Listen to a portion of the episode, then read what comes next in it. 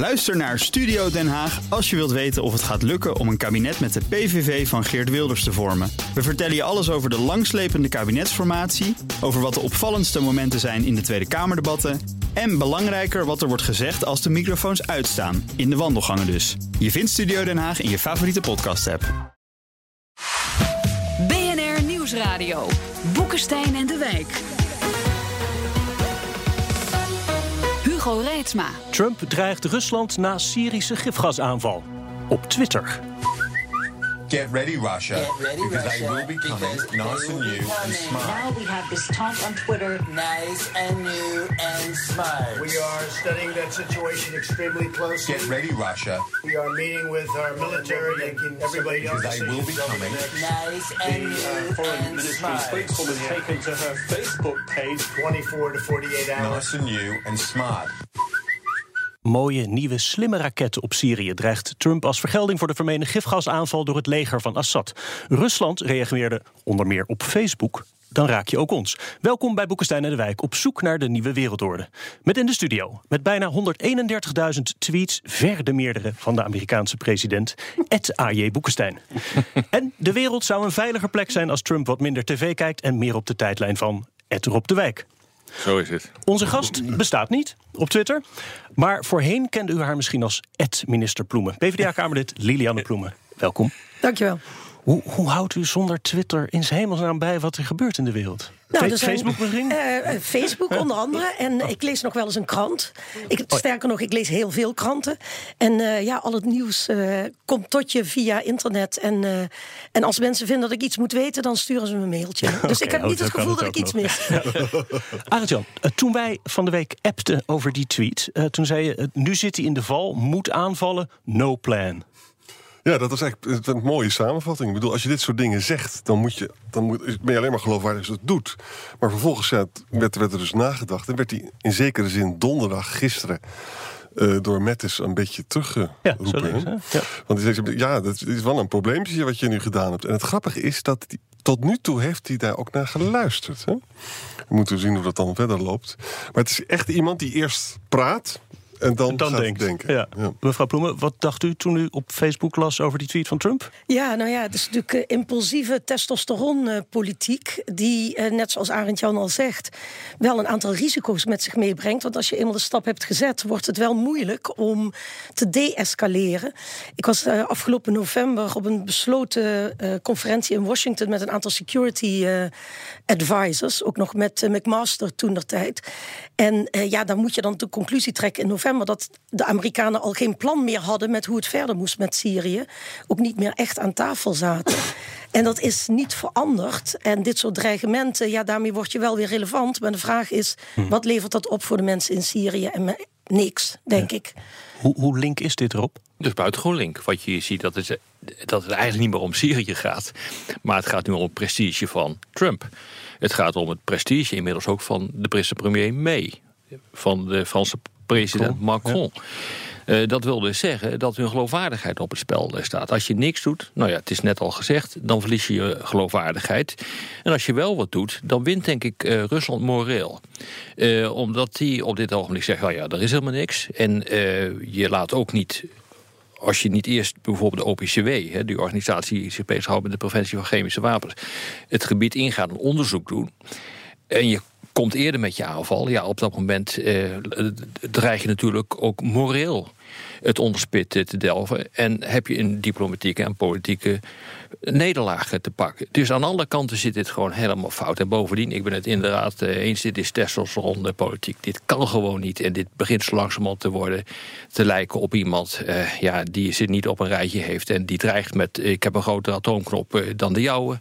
In de richting van Noord-Korea. En nu dit, ik bedoel, dit kan gewoon niet. Dit is zo ongelooflijk link in de internationale politiek. Voor, voor de duidelijkheid, we spreken elkaar nu op vrijdag. Ik heb begrepen dat de OPCW zou vanaf zaterdag actief zijn in het gebied. Klopt. Ja. Dat zal ongetwijfeld een van de redenen Ja. zijn waarom eh, eh, de Verenigde Staten redelijk terughoudend is nu met, eh, met die aanval. Ja. Want je echt, je gaat de diplomatiek afleggen als je dit weer gaat doen. En als het er wordt snel bewezen wordt en Amerika valt dan wel aan op een verstandige manier, dan liggen de kaarten weer anders. Hè? Want het probleem van Obama in 2013 was dat hij dat niet deed. En dat, dat daardoor dus ook de invloed van Amerika in die regio verminderd is. Het gekke is, vorig jaar heeft Trump het zelf nog gedaan. Hè? Met de 59 kruisraketten, maar eigenlijk op een hele milde manier. De landingsbaan wa- was intact gelaten. En dat heeft kennelijk, eh als dat als het waar is, er niet van weerhouden om nog een keer die Wat, chemische wat zou een aanval op een verstandige manier zijn? Nou, dat is nog een hele klus. Want je moet, je moet dan, dat is eigenlijk heel lastig. Hè? Je moet, hoe kan je Assad straffen zonder dat je een risico van verdere escalatie doet? betekent dus. Russen te raken je, je moet dus, bijvoorbeeld, eh, ja. Maar ook Iran moet je niet raken. Nou, de Russen zitten overal waar de Syrische troepen zijn, zitten zij ook. Ja, klopt. Ja, nou, er werd natuurlijk gezegd van vorig jaar, eh, toen eh, de Amerikanen eh, wel eh, eh, voor een, een vergeldingsactie in, in gang zetten, dat die ook vooraf gedeconflicteerd was. Dat Ja. er inderdaad hè, de, eh, de, de Russische aanwezigheid, die was tot een minimum beperkt. Ehm, maar de vraag is natuurlijk of nu er zo hoog ingezet is en zo impulsief gereageerd is, of dat nog kan. Maar laat er geen misverstand over bestaan, want eh, dat dreigt natuurlijk nu ook een beetje eh, ondergesneeuwd te raken. Als Assad inderdaad een gifgasaanval heeft eh, uitgevoerd, dan is vergelding wel op zijn plaats. De vraag is alleen hoe en is het diplomatieke en het politieke spoor Ja. wel afgelopen al, hè, of nagelopen, laat ik het zo zeggen. En als je dan ziet, eh, er is natuurlijk wel in de VN-veiligheidsraad, waar Nederland nu overigens ook eh, een jaar lang lid van is, eh, is er wel gepoogd om resoluties aangenomen te krijgen. Dat is niet gelukt. Maar daarmee is die route nog niet helemaal afgesloten. En dat is natuurlijk tegelijkertijd ook het grote gevaar van dit soort testosteronpolitiek. Eh, er wordt een rode lijn getrokken, terwijl je daar nog lang niet had hoeven zijn. En daarmee ook ja, onnodig het leven van mensen in gevaar Ja, brengt. en dat zal ook eh, gebeuren met een, eh, een aanval Zeker. vanuit de Verenigde Staten. Want jij vroeg van hoe gaat dat dan?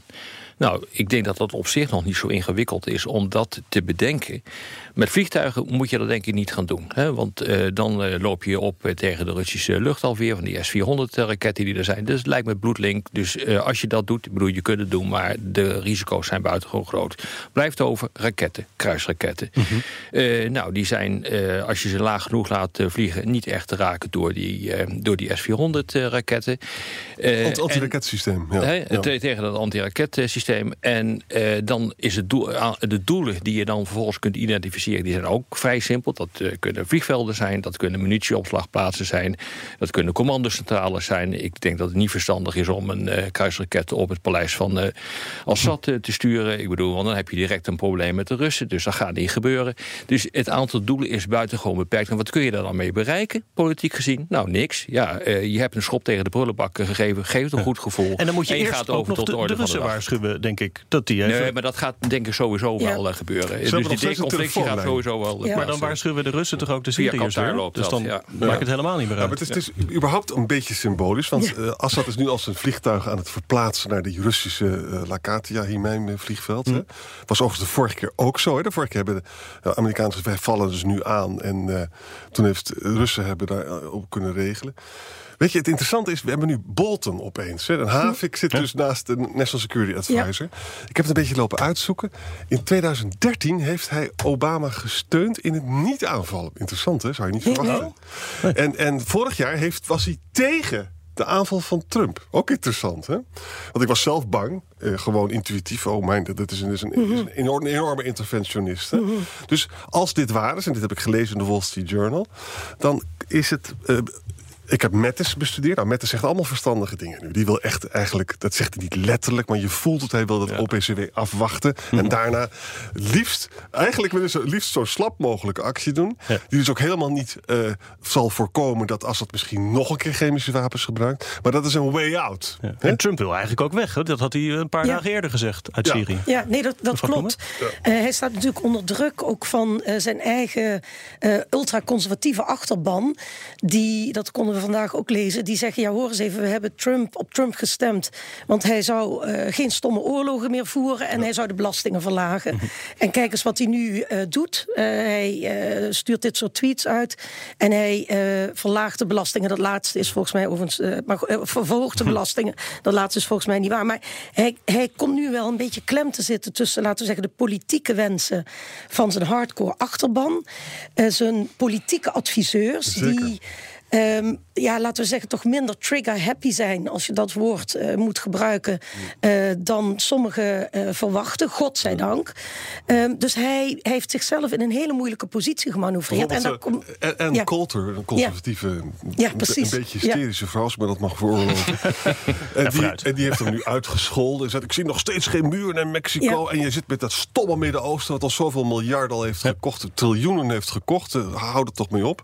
En, de- en die vrouw heeft invloed. Hè? Dus dat is, als ik nog één opmerking mag veroorloven... Het is, wat ik er weer echt ongelooflijk aan vind... door die hele tweetactie van Trump... Hè, heeft hij zichzelf in een onmogelijke positie. Want hij moet nu allemaal dingen doen. Hè.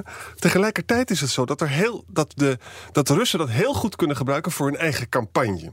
En we zien dat dat Europa ook weer verdeelt. Hè. Ja. Heel veel mensen zeggen nu van... het is helemaal niet zeker dat Rusland dat gedaan heeft. Die gaan dus helemaal aan de andere kant van de boot hangen. En, en ze Maar- exonereren dus Rusland het, kan, overal. Aitjan, het kan ook maar zo zijn dat hij het gewoon niet doet. En terugkomt op zijn, eh, zijn schreven, eh, schreden. Weet je, de afgelopen dagen wat er gebeurd is. Hij is teruggekomen, het heeft hier niks mee te maken. Maar het is wel even, en toch alles. Met TPP. Met TPP. Ja. Eh, dat is het Trans-Pacific Partnership. Met veel bombarie heeft hij Een gezegd, handelsverdrag "Dat wil is ik dat, niet. ja. Ja, zijn eerste beleidsdaad geloof Ja, ik. Dat was de eerste beleidsdaad. Toen hebben wij hier al gezegd, in deze studio... Stomste "Man, dat stomste wat hij kan doen. En volgens ons gaat hij erop terugkomen. Ja. Dat heeft hij dus nu gedaan. In verband met China. Dus met andere woorden, dit is majeur. En hij komt er wel op terug. Ja. Ja, en dan is er, er zijn er nog twee andere nou ja, kanten van de zaak die we misschien nog even moeten belichten. Kijk, de vorige keer heeft hij gereageerd eh, met die raketaanval. Maar dat, de effectiviteit daarvan, die, die moet je betwisten. Want laten we even aannemen, er is in ieder geval een gifgasaanval geweest. En laten we even aannemen dat Assad eh, daar opdracht toe heeft gegeven. Dus hij heeft zich daar niet door laten weerhouden. En hij heeft nu natuurlijk wel eh, met de Britse premier May en de eh, Franse president Macron hebben zich achter hem gesteld. Maar als ik de Nederlandse regering nog zou zijn, zou ik zeggen: sorry, maar dit is een bondgenoot die kondigt op Twitter. Eh, een positie aan. Hij spreekt ons aan op onze bondgenootschappelijke verplichtingen. Prima. Maar blijkbaar telt het andersom niet. Dus ik vind eh, dat hij ook de relaties in het bondgenootschap onder druk staat. En als ik NAVO-generaal, secretaris-generaal Stoltenberg zou zijn, zou ik daar toch ook wel veel aandacht voor Een hebben. blok zat ook meer op deze lijn dan eh, mevrouw van Bijsterveld in Borst. Ja, nou, ik vond mevrouw van Bijsterveld, eh, vond ik, eh, hoe zal ik het zeggen, eh, die oogde nogal volgzaam na het gesprek eh, dat ze had gehad met eh Mattis. En ik vind dat je wel wat scherper eh, ook de Nederlandse positie mag markeren. Eh, dat is ook het Nederlandse belang. Ja. En eh, ja, je kan moeilijk volhouden dat Trump eh, nog de leider van de vrije wereld is. En dat betekent dus ook, vind ik, dat wij in ieder geval, we hoeven niet op alle Amerikanen kritisch te zijn, maar op deze regering mogen we echt wel kritischer zijn dan volgzaam knikken zoals mevrouw Bijsterveld deed. BNR Nieuwsradio. Boekenstein en de Wijk. Op zoek naar de nieuwe wereldorde. Dit is Boekenstein en de Wijk. En dat programma is natuurlijk niet zonder Arend-Jan Boekenstein en Rob de Wijk. Onze gast is Liliane Ploemen van de PvdA. Trending topic, Syrië. Mijn naam is Ed Hugo Reitsma. We gingen het hebben over Nederland en Europa. Maar ik had eigenlijk nog één vraag naar aanleiding van het voorgaande. We hebben een heleboel gezegd over wat onhandig is... of wat symboolpolitiek is, tegen de prullenbak trappen, dat werkt. Maar hoe, hoe zou het Westen het wel goed moeten doen... ten opzichte van Syrië en ten opzichte van de Russen? Eh, dat kan niet. Oh. Zo af en toe Ja. moet je gewoon Oh, oh. erkennen dat iets niet mogelijk is. En Ja. dat je het niet anders kan doen dan tegen de prullenbak eh, een trap eh, geven. Dat is ongeveer wat het is. Dit is symboolpolitiek. Dit geeft een goed gevoel misschien. En dan gaan we vervolgens weer over tot de orde van de dag. En dan hebben we de zoveelste hype achter ons eh, gelaten. Ik zie niet precies in hoe je dit zou kunnen doen. En als je wel iets doet, dan help je eigenlijk gewoon Rusland aan een morele overwinning. Want die zal dan zeggen van zie je nou wel, wij zijn bezig met een vredesproces eh, in dit deel van de wereld. En de Amerikanen zijn het alleen maar aan het eh, frustreren. Daar valt echt absoluut niet mee eh, te werken. Ik, ja, nee, er Maar- is geen oplossing. Maar een- way out zou wel kunnen zijn als het OPCW bewijst dat het, als dat erachter zit, dat je dus met een symbolische aanval kan je een beetje je gezicht redden nog. Ja. Dat is eigenlijk de? Ja, nou ja, en, en ik denk dat het belangrijk is om toch ook in de VN-veiligheidsraad, waar hè, Nederland dus dit jaar mag meepraten, toch ook af te dwingen dat er toegang is voor humanitaire hulpverleners. Ja. Dat Dat is eigenlijk in heel de burgeroorlog in Syrië de afgelopen zeven jaar een heel groot probleem. Um, maar dat zie je hier nu ook weer. Uh, dat mensen ook gewoon de hulp niet krijgen waar ze recht uh, op zouden hebben. En uh, ja, je moet ook wel nadenken over wat is dan inderdaad een, een, een actie die en effectief is en proportioneel. Um, en die laat ik dat dan toch ook zeggen, eigenlijk het Westen weer terug aan de onderhandelingstafel kan brengen. Ja. Want uh, het is niet alleen zo dat we daar ter plekke een, een zeer, zeer beperkte rol uh, nog spelen uh, in het goede doen. Maar ook aan de onderhandelingstafel heeft men ons weggeëlleboogd. Ja. De Amerikanen hebben gewoon heel weinig invloed. De VN wil onderhandelen nog in Genève. Natuurlijk moeten we dat ook steunen. Maar wees ook realistisch. Er is nog een andere tafel. En daar zitten wij niet bij. Maar dat het is wel treurig. je noemde net uh, de VN-veiligheidsraad. Ja. Daar zitten we dus wel in. Wat zou nou Nederland daar kunnen doen? Ja, nou wat... Uh, ze kunnen een paar dingen doen. Kijk, en volgens mij hebben ze de afgelopen week ook een goede rol uh, gespeeld.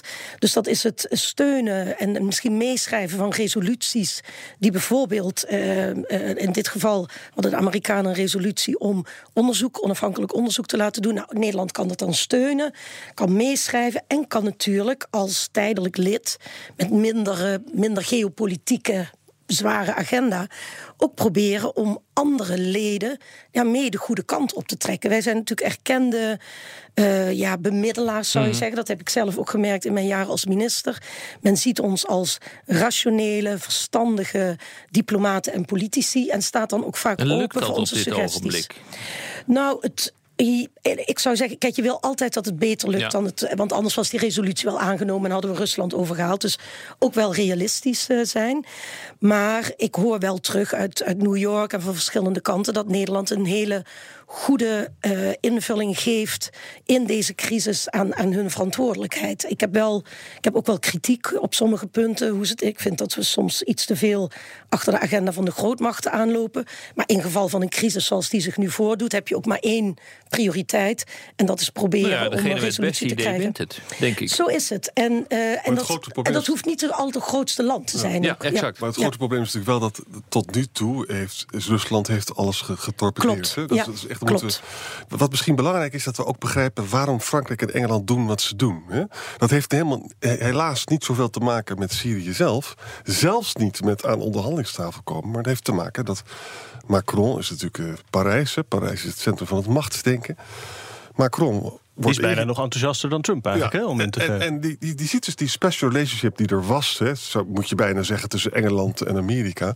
Frankrijk probeert daar wat, eh, af, wat af te snoepen. En die probeert nu te laten zien, nou, we hebben dus eh, ook eh, jets staan in Jordanië en in de Verenigde Arabische Emiraten. Wij kunnen ook meedoen. Hè. Dat heeft allemaal niet zoveel te maken met het welzijn van mensen in Syrië, maar gewoon dat je, dat je de macht. Ja, het leuke is, wat Rusland hierop zal zeggen... is dat de steun van Macron en van May... afleidingsmanoeuvres zijn voor een uit de hand gelopen brexit... en binnenlandse Ja. onrusten voor Frankrijk. Probeer maar eens aan te tonen, Hugo, dat het niet waar is. Hè? Ja. Nee, nou ja, kijk, de brexit is een feit. Eh, over de onrust of de, de mate van onrust in Frankrijk, dat, daar, daarover kun je twisten. Ehm, kijk, maar er is natuurlijk ook een vacature voor leider van de vrije wereld. Ja. En eh, Macron heeft wel een brief geschreven, een sollicitatiebrief. Tegelijkertijd heeft Frankrijk natuurlijk ook wel, eh, zou zich ook achter de oren moeten krabben. Eh, kijk naar de interventie in Libië, die met alle respect goed bedoeld was, maar natuurlijk toch niet heeft opgeleverd. Ja. eh, wat we zouden willen. Dat was ook Frankrijk die daarbij bij betrokken was. Dus ehm, laten we zeggen, ik hoop ook dat Macron en May een wat matigende invloed eh, zullen hebben.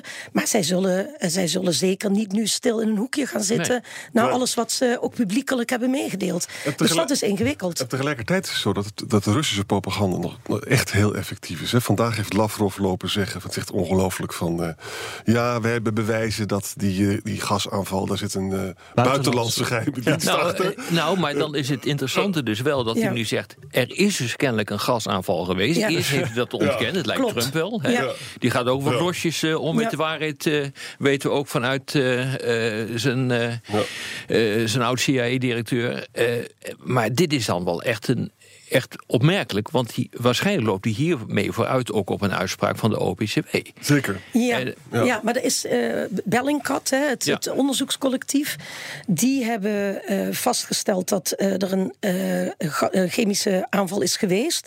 Eh, een gasfles gevuld met chloorgas die uit een helikopter eh, is gegooid. Eh, volgens hen zijn er twee helikopters opgestegen. Dat kan natuurlijk, de Russen domineren het luchtruim in Syrië.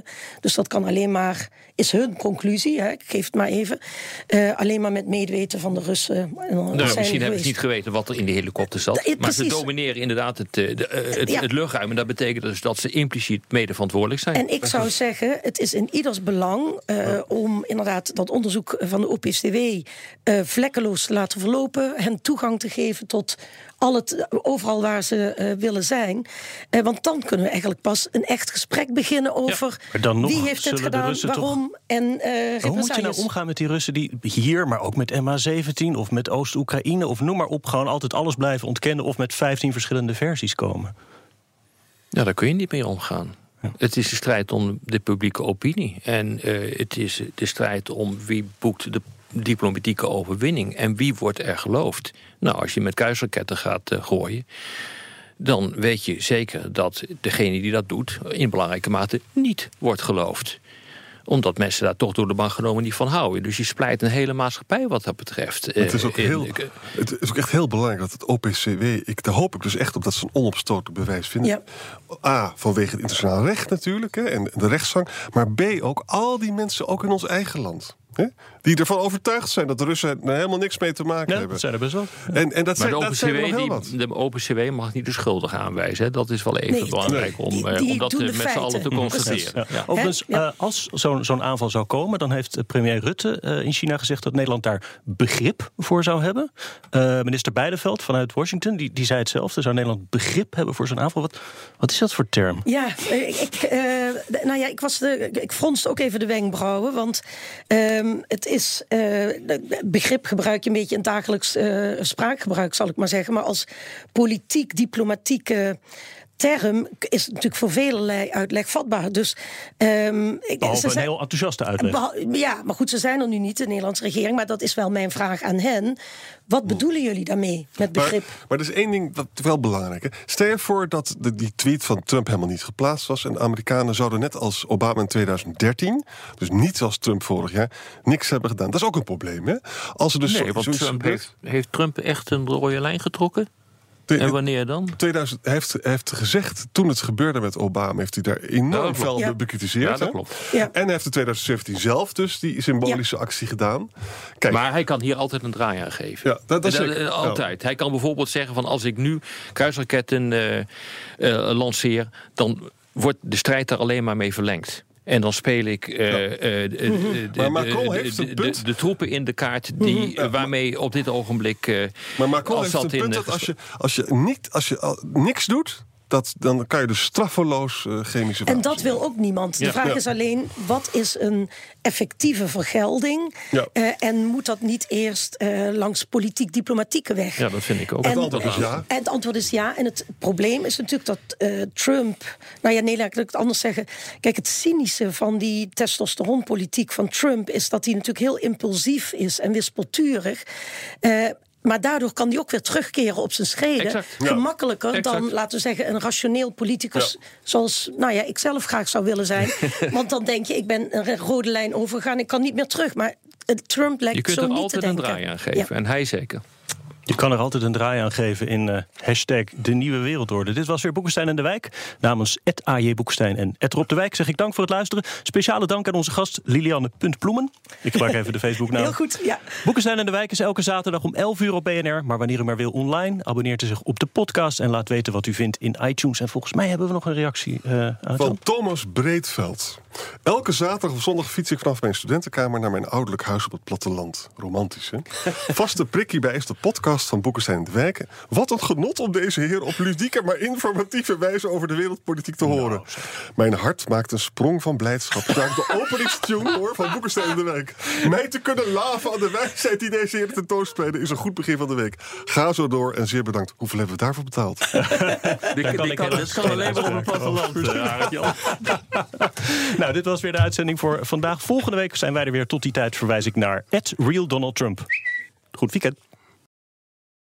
Ook Diana Matroos vind je in de BNR-app. Ja, inderdaad. Je kunt live naar mij luisteren tijdens de Big Five. Ook handig in de BNR-app. Breaking nieuwsmeldingen, maar ook het allerlaatste zakelijke nieuws. En je vindt in de app alle BNR-podcasts, waaronder Wetenschap Vandaag. Download nu de gratis BNR-app en blijf scherp.